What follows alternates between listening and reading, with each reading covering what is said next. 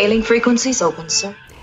Welcome to the 13th Star Trek stroll for the final episode of season 3 Discovery called That Hope Is You Part 2. I hope you're well. My name's Marie. You can find me on Twitter at Kobayashi Marie underscore. And we've reached the end of the season with some sadness, some happiness, and some interesting prospects for season four. So, when we finished last week, there was a lot to tie up. People were scattered all over the place, and it was a case of trying to get everything nicely in order for a season finale with also a few prospects for next time out. And I have to say, I'm very pleased with the way they did it. So, as one of the things I have noticed though is that season finales, or if they have them a mid season finale, sometimes it's it's just another big shoot 'em up or a space chase or something. And we did have we did have that this episode. Um, and obviously trying to get rid of Osyraa, who just turned out to be a baddie after all, disappointingly, but but I think they did this one quite nicely because the fact that there were still some of our characters on the Dilithium planet dealing with something that needed to be calm and not enrage the senses or promote aggression in any way. I think that balanced that balanced everything quite nicely. And in fact the only thing that was the only thing that was just a little, I found a little bit annoying anyway. It was the constant flipping, things turning head over heels or shots being at a strange angle. And I guess it was trying to promote the, the hologram failing. But they also did it a few times at Federation headquarters as well, and it just it just felt a little bit overkill for me. A bit like the JJ's lens flare, but personal point. We learned, was it two weeks ago, that the burn had been caused when Su'Kal got angry, and it seemed to be a bit shoulder shruggy, and is that it? Once we got the reveal this time about exactly what prompted that outburst of emotion, then it was actually quite poignant and very sad. Even more so than when he realised what he, he'd done. But everybody rescued. And Saru's taken Su'Kal home. Now, I felt there was something to follow up for next time. That there is an opportunity there for him not to come back, especially as we already have a new captain. I don't know if they're writing that character out or he's going to be back in a new capacity.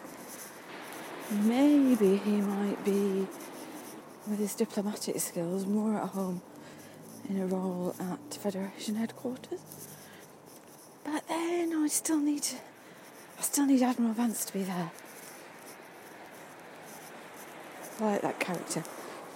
And also, while we're talking about the Dilithium planet, um, let's just, for a moment, consider Gray's situation.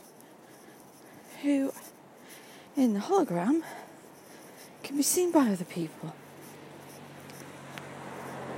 So, if Voyager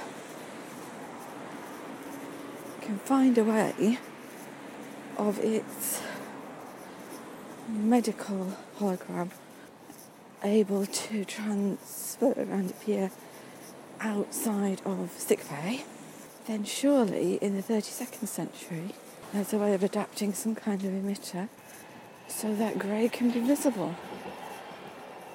if a hologram recognises him. That would get around that problem of only one person being able to see the characters. I'm marking that one for next season. And I'm also claiming something from earlier this season that I called, which is that Booker, with his empathic abilities with nature, was able to operate the spore drive. I'm having that one. I'm having that one, definitely. And as regards the bridge crew, technically, we're all still intact. Practically, I think there might have been some issues with availability because we seem to have Lieutenant Ina, who's kind of been in the background for the last week or so.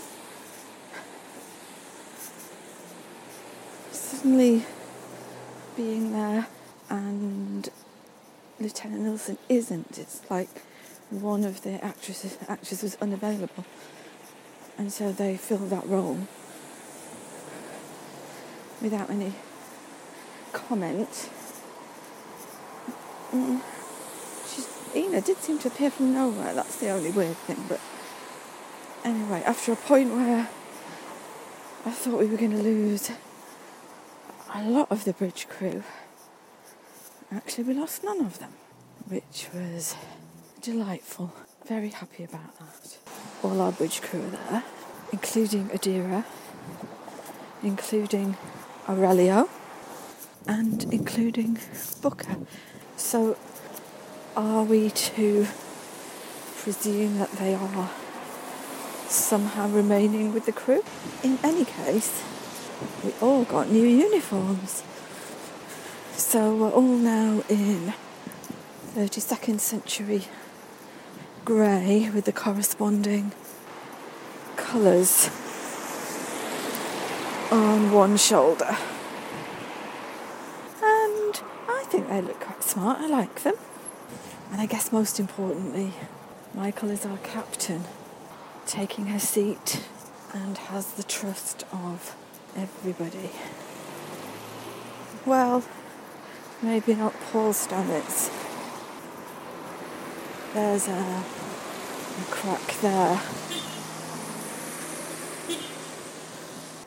It's going to take a little bit longer to paper over, I think. So, so maybe that's something to look out for in season four.